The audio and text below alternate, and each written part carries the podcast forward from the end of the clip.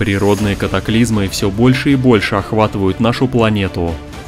Афганистан. Землетрясение. Погибло более тысячи человек. Работу спасателей затрудняли проливной дождь, ограниченные ресурсы и пересеченная местность. Индия. Жертвами оползня стало около сотни человек. Тяжелая техника увязала в почве, что затрудняло поиск пострадавших. Гонконг. Шторм. Затонуло инженерное судно. Несмотря на то, что в спасательной операции было задействовано несколько самолетов, сотни катеров и рыбацких судов, из 30 человек удалось спасти только четырех. Климатическая ситуация усугубляется, а подходы к спасению кардинально не меняются.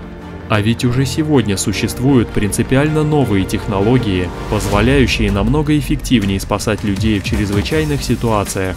Технология Zaver 1000 может видеть сквозь разные строительные материалы. Гаджет умеет определять позу, в которой находится человек, и может обнаружить его, даже если человек находится в неподвижном состоянии на протяжении длительного периода времени.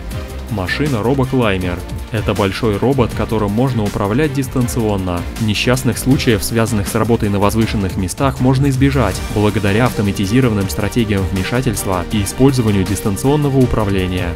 Метод дистанционного зондирования LiDAR совместно с системой GIS повышают эффективность и точность геологической информации, позволяя геологам и спасателям распознавать оползнеопасные регионы, что в конечном итоге может спасти миллионы жизней и объектов.